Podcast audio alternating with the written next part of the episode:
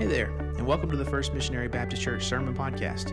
We're honored you've chosen to join us today. In a few moments, Senior Pastor Alan Miller will launch into this week's teaching. Before that, though, we'd like to encourage you to also check out our website, firstmissionary.net, where you can find out more about what the Lord is doing in our local body and how you can get involved. Now, here's Alan with this week's teaching. Amen. Amen. All right. Well, we're going to be back in 1 Samuel chapter 17 today. Turn over to your Bibles or find on your phone 1 Samuel chapter 17. Today we are going to continue in this series, Taking on Your Goliath. And not only are we looking at this from the perspective that we all face tremendous Goliaths, giants in our lives that, that come at us, that challenge us they're relentless. Just like Goliath, who stood in the valley of Elah and he, he cried out to the army of Saul and Israel and, and challenged them on a, on a daily basis uh, send your best man, send your best man, send your best man, and I will fight him. If he kills me, we, the Philistines, will serve you if he kills me. But if I kill him, then you will become our servants. The Goliath, the giant, stands in the valley of Elah. He is relentless. He did this for 40 days, coming out and taunting and jeering and beckoning, Send your best man, send your best man. Our Goliaths, our giants, are unrelentless. They never take a day off. Some of your biggest challenges in your life today or things that might even seem to haunt you. You can't get away from them. You think about them all the time. It's the biggest challenge that you have in your life that seems to consume you. Just when you think you're getting a leg up, and just when you think you're, you're, you're getting free from some things in your life, the next thing you know, your giant, your Goliath comes back at you and taunts you and is begging you to send your best, send your best. And we learned that the word Goliath, the name Goliath, does not mean giant. It does not mean mighty one or even great warrior. The name Goliath simply means to, to reveal or to unveil. And so, what our giants and our Goliaths do in our lives is they reveal our weakness. And I'm going to submit this to you today. Are you ready? I believe that where our Goliaths attack us the most, or in the areas of our lives where we have not submitted to the Lordship of Jesus Christ. I believe that the areas of our lives where our giants, where our Goliaths attack us the most, or in the areas of weakness and vulnerability, because it's an area of our life that we have not submitted to the Lordship of Jesus Christ when you submit areas of your life to the Lordship of Jesus, then you can rest in His sovereignty, you can rest in His grace, you can rest in His all sufficiency, and there is no power of hell, there is no force of man that can come against the peace and the rest that Jesus Christ gives. In 1 Samuel chapter 17 today, we are going to go further into this text because this is also an expositional study in 1 Samuel chapter 17. We are looking at the historical event of David, a young shepherd boy who finds himself just going out to war because his father Jesse sends him. He had been taking care of some sheep. His older brothers were out there getting ready to, to go into battle. And they were literally, at this point in time, on the battle line. The armies of the Philistines are on one side of the valley of Elah. The army of Saul and the Israelites are on the other side. The challenge of Goliath is what is called a one to one combat. And back in the ancient world, if you could imagine, the battles that would ensue were so vicious and so bloody and so gory that a one on one challenge was almost like an act of mercy because you could just send two guys out and they were representatives of their respective armies and they would fight it out And then the winner would be declared, and they could bypass all of the bloodshed. I mean, for some of you folks who are familiar with the Civil War days and how bloody and gory and how vicious and crude those battles must have been, you can only imagine what it would have been like in David's day, in the day of Saul. So they stand to each side, they're kind of gridlocked, and nobody is making progress other than Goliath coming out to issue the challenge. David just wants to go out, he's following his father's orders. He's going to take his brothers some encouragement. Over the last couple of weeks, we've talked about understanding the nature of your Goliath. And we looked at the size of Goliath and, and what he brought to the battle. We've talked about, you know, the unlikely hero, the unlikely hero that David would be. And by the way, by the way, by the way, by the way, by the way, there's only one person through which God can fight your battle, and it's you. And I said that very specifically because I want you to understand what's going to happen here. There's only one person God can fight your battle through, and it's you. If you're looking for somebody else to take it on, if you're looking for somebody to bail you out, that person's not going to be there. Your Goliath is your Goliath. It's your Goliath because it's your Goliath. And the one that God wants to work his power through in taking on your Goliath is you. But before we get to 1 Samuel chapter 17, verse 20, I just want to say a very, very heartfelt thank you, thank you, thank you, thank you, thank you, thank you, thank you. This has been quite a week uh, for me and for my family. For those who've known me, that I've pastored here for almost 20 years. One of the biggest and greatest influences of my life is my grandfather. My grandfather.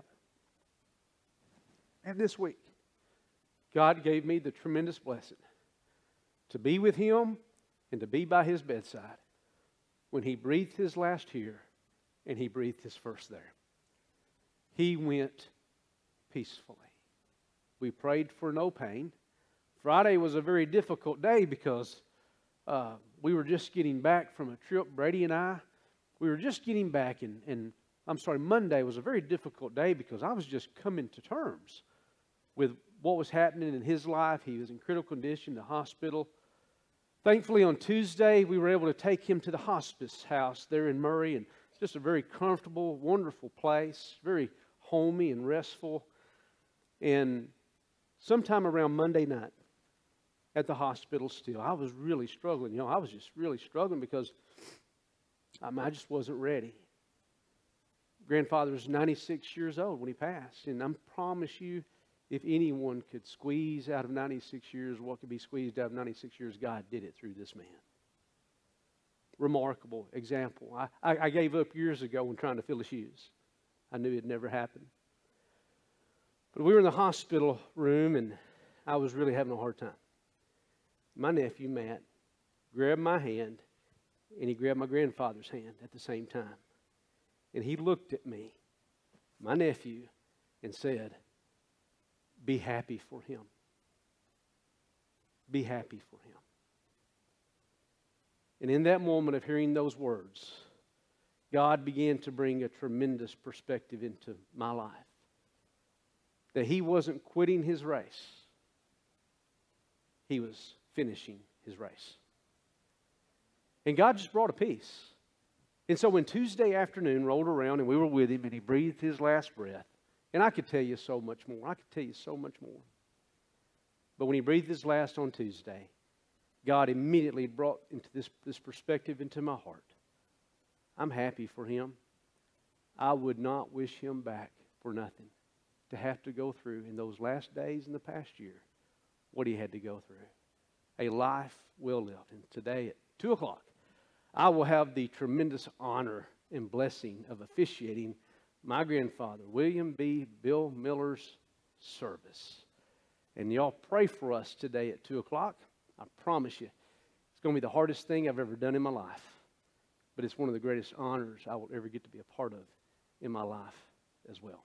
So I thank y'all for your love and your support this past week. It's just meant uh, so much to us just so, so much. And uh, uh, we're just going to keep trusting the Lord as we move forward. 1 Samuel chapter 17. So David arose early in the morning and left the flock with a keeper and took the supplies and went as his father Jesse commanded him. He came to the circle of the camp while the army was going out in battle array, shouting the war cry. And so I would imagine at this point in time, it seems like the uh, Saul's army and the army of the Israelites are uh, they're, they're ready to go into battle. And I would imagine for perhaps every day that they were out there on the opposite sides of the valley of Elah, that they would go out and they would think to themselves, is, the day, is today the day? Is, the de- is this going to be the day that we will have to go uh, full out into, into this war, into this battle? And there it's where David finds his brothers on the front line. The Israelites and the Philistines drew up in battle array, army against army. Then David left his baggage in the care of the baggage keeper and ran to the battle line and entered in order to greet his brothers. Young David, just a shepherd boy, a youth at this time, showing up on the battlefield just to take him some food, some take him some encouragement. And his brother Jesse said, and, and please send back word to me. Send back word to me as to how my boys are doing. He was walking or talking with them in verse 23. I'm sorry, when I cry, my nose just runs. It's just the first thing that goes. I, I mean, I'm sorry. Gee. I get that from Phyllis Likens. Gee for years, Phyllis would say, G. And I've picked that up from her. You've been a great influence, Phyllis. I love you. But yeah, G. I just, I do. I get that from Phyllis. Let me find it, see if I got another Kleenex. You know you say that, Phyllis. She says G all the time. I say, G. G. Okay. I'm good right here. Yeah, I'm good. Sorry. Thank you. Thank you. Thank you. Thank you. So David leaves his baggage in the care of the baggage keeper and ran to the battle line and entered in order to greet his brothers. And he was talking with him, with his brothers, and behold, the champion, the great champion, the Philistine from Gath named Goliath, was coming up from the army of the Philistines. And he spoke these same words. What were the words that he'd been speaking? He'd been saying, Bring out your best, bring out your best, bring out your best, bring out your best. Send your best man to fight me. If he kills me, we will serve you. But if I kill him, then y'all will serve us. David hears these words. He takes them in from what we know the very first time he hears these words. David hears them, and when all the men of Israel saw the man, what did they do? They fled. What we typically do when faced with our Goliath or faced with our giant or our, our greatest fear, we want to tend to run away from it. Just like a kid when you were playing as a kid and your parents might come along and say, I'm going to get you, I'm going to get you. And then the next thing you know, you're running across the house. Last night at the funeral home, my little, my cousin's little girl was saying, Come get me, come get me, come get me. And she'd want me to chase her. And I'd come at her, and she'd scream, and then she'd come after me. You know how it is. It brings out the fear. Your, your greatest Goliath, your challenge, your giant brings out fear in your life. And so what happens is the men of Israel, they they fled from him. They run away. They're greatly afraid. And the men of Israel said, Have you seen this man who is coming up? Surely he's coming up to defy Israel. And it will be that the king will enrich the man who kills him with great riches, will give him his daughter, and make his father's house free in Israel. Then David spoke to the men who were standing by him, saying, what will be done for the man who kills this Philistine and takes away the reproach from Israel? What will be done? What will be done for the man who kills this Philistine and takes away the reproach from Israel? What will be done for the man who kills this Philistine and takes away the reproach from Israel? He wants to hear again the words that they shared that whoever can kill him, the king will give him great riches and will give him his daughter and make his father's house free in Israel. And from right there, we want to stop for just a second. Because as David takes in these words for the first time, as he's talking with the men on the battlefield and perhaps his own brothers, and he's hearing what's been said, and he's heard what the Goliath has been, say, been saying, David is taking this information in, and immediately it goes into his heart, it goes into his mind, and naturally things are going to be filtered through the perspective of David. And that's what we really want to talk about today. We want to talk about the power of perspective. But the reality is that it's more than the power of perspective that will help you to take on your Goliath. Sometimes you think, well, if I just have a particular perspective, then that's going to get me through life. It's more than the power of perspective. This is also not about the power of positive thinking. Because you can think positively all day long and still be what? Wrong. You can think she likes you. You can think she wants to go out with you. You can think she's got the hots for you. You might think that, and you might have the power of positive thinking in your favor to go up to her and ask her out. But just because you think positively does not mean that you're right. She might despise you, she might think you stink. And you're the last one she wants to have anything to do with. So it's not about the power of perspective, of seeing things a particular way, and it's not about the power of positive thinking.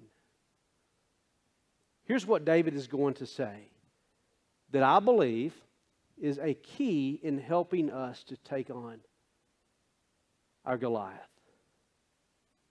Not the power of perspective and not the power of positive thinking, but it's the power of seeing things as they really are. It's the power of seeing things as they really are. The power of seeing things as they really are. It is a right assessment of what is true. And this is what David says in verse 26. I love this. It almost be like David saying, Okay, guys, do you really know your enemy here? You really understand who's coming at you? David says, For who is this uncircumcised Philistine that he should taunt the armies of the living God?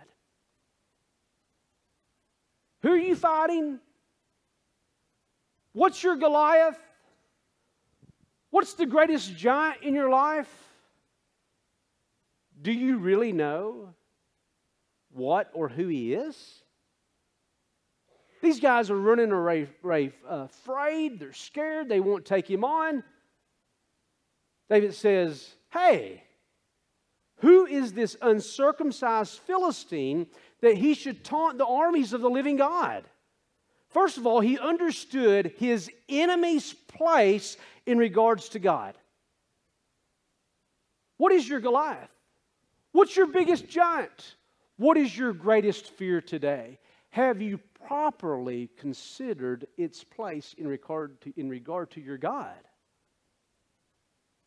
To be uncircumcised means to be not of the Lord's people. Historically, the Philistines had been the uh, enemies of Israel. But years ago, prior, even from the lineage of, of Canaan and Ham, the descendants of Noah, the Philistines were not a people of God. In fact, you're going to see later in this story that when Goliath curses David, he curses him in the names of his gods, his false gods. Those will be identified later in the text. He curses him in the name of his false gods. They're not of the people of the Lord. To be circumcised means to have the mark of God upon you, a mark of faith that goes back to Abraham. And guess what? If you are in Christ Jesus today, you have the mark of God upon you. You've had your heart circumcised. Your heart's been changed. you're a new creature in Christ. To have the hand of God upon your life, to be born again as a believer, means that you've received a circumcision of your heart. He's given you a new heart, He's made you new. He's forgiven you. He's completed you. He calls you righteous. He calls you holy. He calls you His own. If you're in Christ today, you have received the mark of God upon your life, and it is a mark of a changed heart. If you have not been circumcised of heart, you're not of God if you've yet to be born again of His Spirit. You're not of the Lord. You might acknowledge God, you might believe in God, you might even believe facts about Jesus' death, burial, and resurrection. But until it becomes personal to you and you repent and you come to Him in faith and say, Lord Jesus, take my life, unless that has happened, you're an uncircumcised Philistine. And there's nothing more that God wants to do in your life than bring you into his camp and into his life. When you accept Christ, it's not just about Jesus coming into your heart, but you're placed into his. And you're in Christ. This uncircumcised Philistine is not of the Lord. David acknowledges that, and I'm sure the men of Saul and Israel have have maybe haven't thought about that in days. What is the true, the reality of this Goliath? And then he says something next that is tremendous. Absolutely tremendous. This is all about the power of seeing things as they really are. Listen to what he says next. Who is this uncircumcised Philistine who is this uncircumcised Philistine that he should taunt the who? The armies of the living God. David sees beyond the army of Saul and he sees that this army that is standing there afraid is the army of the Lord. It's almost like David saying, Hey, listen, guys, he's not taunting you, He's taunting your God. You see, the one that could come out onto the battlefield and take on Goliath wasn't even David, but it was the God of David. It was the God of David. And David has this tremendous understanding of reality. He's not taunting you, the armies of Saul. He's taunting the armies of the living God. This is not y'all's fight to fight.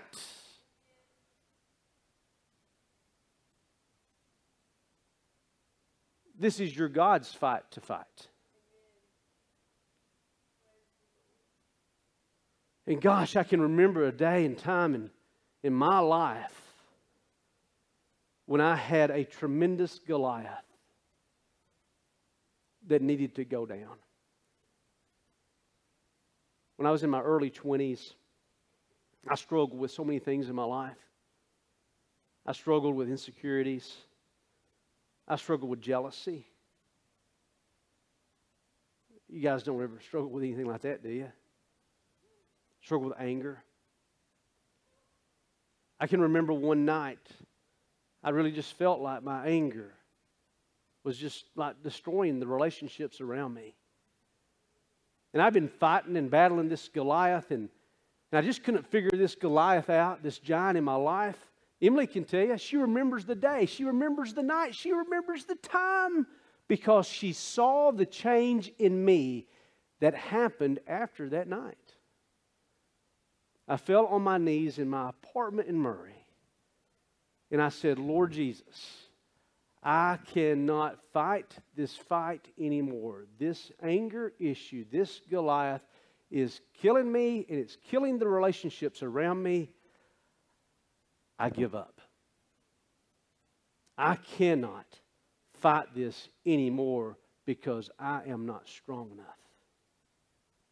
I said, God, if this battle is going to be conquered, you have to do it. But here I am on my knees and I am submitting myself. I am submitting this area of my life to your Lordship.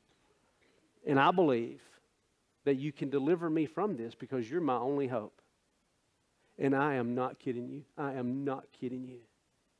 A disposition came over me that very night. I felt different. There was something that clicked inside of me. And from that point and on, other people could tell me in my life, they could say, Alan, I see a noticeable difference in you. The way you deal with things and how you react, and you don't seem to be so jealous and so angry, and I wasn't so protective. I, I didn't want her to get out of eyesight from me. But she was living in bondage to my Goliath. But that night, God moved over my heart and He delivered me. I still struggle in these areas at times in my life, but I remember acknowledging the fact that my fight was not my fight to fight anymore. That I had to let God start fighting the fight for me. David sees the Goliath in the valley of Elah. He hears the taunts and he says to the men, Who is this uncircumcised Philistine? that he should taunt your army. No, it's not what he said. Who is this uncircumcised Philistine that he should taunt the armies of the living God? This is God's fight.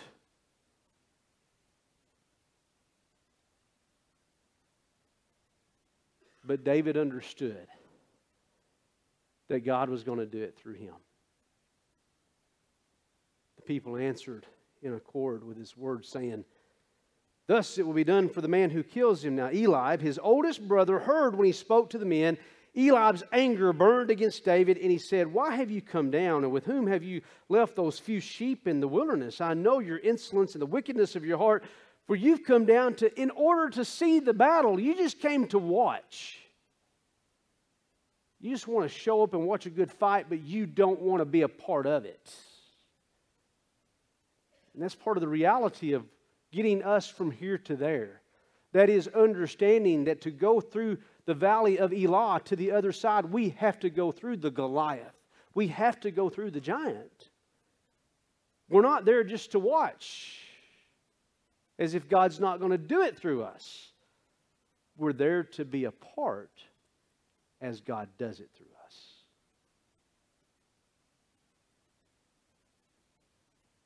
David said, what have I done now? Was it not just a question? Oh my goodness, the power of seeing things as they really are. I just asked a question. Then he turned away from him to another and said the same thing. The people answered the same thing as before. When the words which David spoke were heard, they told them to Saul, and he sent for him. And then this is where the excitement starts to happen. It's in this last part. And this is where you come into play. David said, Let no man's heart fail on account of him.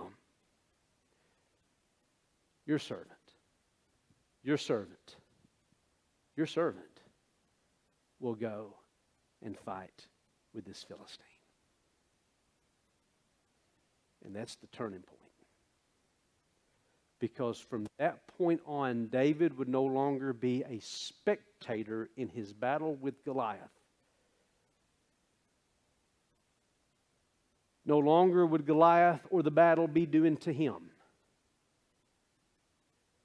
But now, with God's help, he's going to be taking the fight to the fighter. And at some point in time, you have to stand here. You have to embrace your Goliath. You have to own the battle in front of you. You have to submit to God's strength to do through you what you cannot do for yourself. But just like Isaiah, who was standing there and he heard the voice of the Lord, and the voice said, Who will I send? And who will I go? And Isaiah said, What? Here, listen to me, folks. Here am I, send me. And David knew that there was a picture unfolded much bigger than himself. So at some point in time, for you to take on your Goliath, you're going to have to stand there. And you're going to have to say, Here I am, send me, Lord. Your servant is going to go. Why? Because when I get in the middle of it, you're going to be the one doing fighting. And don't you know that David, to be able to be at that place, had to have a tremendous sense of peace and rest. And he had to have a resolve. You know, Lord, just, this is yours. It's going to be okay. You know why? Because you're bigger than any Goliath that'll ever come against you. There's a passage of Scripture in Colossians chapter 1 that I think is really appropriate. It says that you, we have been rescued. You have been rescued from the domain of darkness and transferred, and He's transferred us to the kingdom of His beloved Son, in whom we have redemption, the forgiveness of sins. I want you to listen to that. You have been rescued. We have been rescued. If you're in Christ, we've been rescued from the dominion of darkness. And here's the thing when you go into that fight, you don't do it from a platform of defeat. You do it from a platform of victory. From victory. How can I face tomorrow? How can I face this Goliath? Because Jesus is risen from the dead. And his life will fight through me this morning our hearts are preparing for Resurrection Sunday, for Easter. It's going to be in April, a little bit later this year. We don't have to worry about Tater Day this year. Spring break. We believe that God is going to bring a tremendous number of people our way so that we can minister grace and truth to them. In fact, our leadership has been praying for about six weeks now and talking, even since we moved into our building here. And we just really believe in our hearts that God is saying to us that for Easter Sunday, we're not going to be able to hold in this worship area the folks who God wants to bring here. So on Easter Sunday, and I want you to see this, on Easter Sunday, we are going to provide for our church family and for our community, we're going to provide two worship services that morning. The first service is going to place, take place at 9:15. The second one is going to be at 10:40. We want to encourage you to reach out into your community, to your friends, to your family. Let them know there will be room there. You won't have to worry about sitting in the aisleway, sitting around the walls and being congested.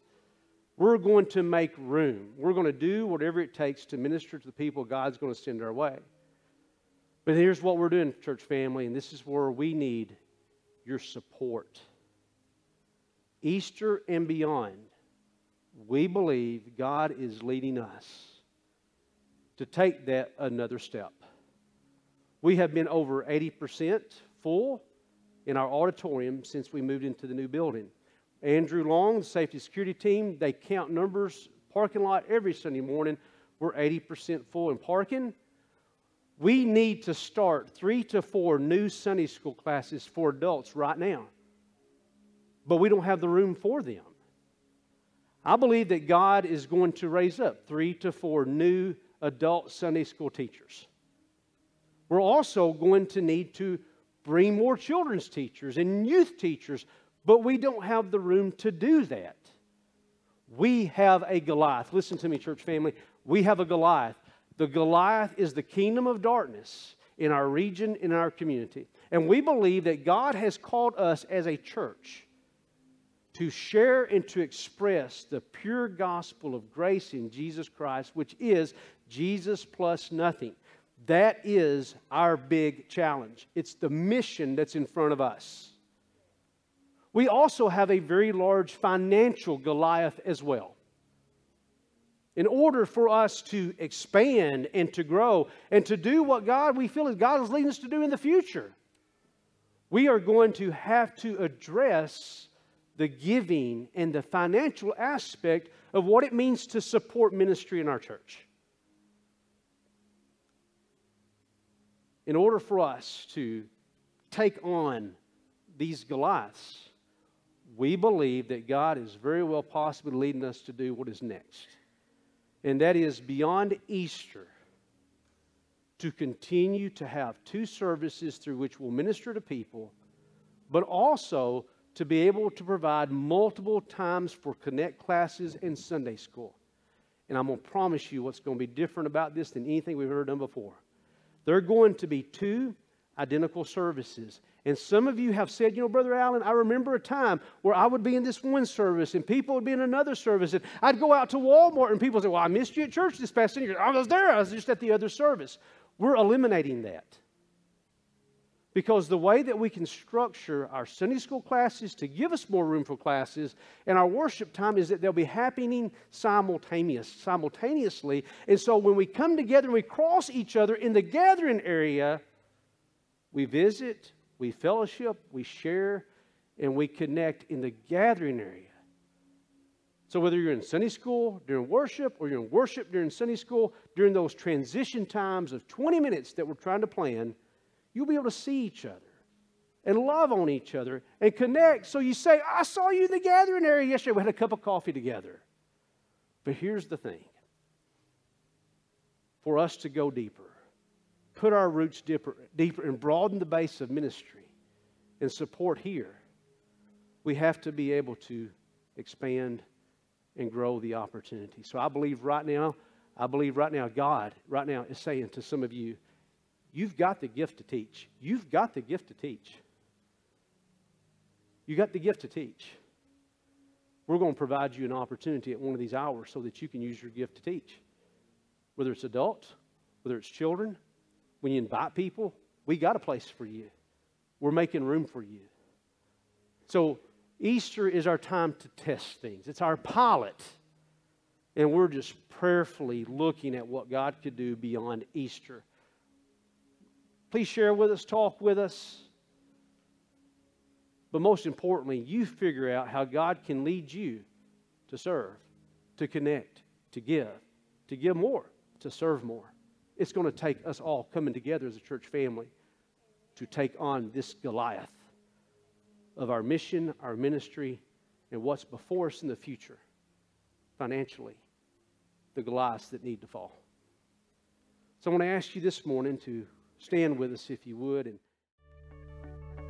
Thanks for joining us on the First Missionary Baptist Church Sermon Podcast. That's it for this week's teaching, but you can always find more on our website, firstmissionary.net. We'd also like to encourage you to like us on Facebook, follow us on Instagram and Twitter, and subscribe to our YouTube channel. If you benefited from this week's lesson, be sure to share it with your friends and family, then leave a rating and review on your favorite podcast app. Thanks again for listening, and God bless.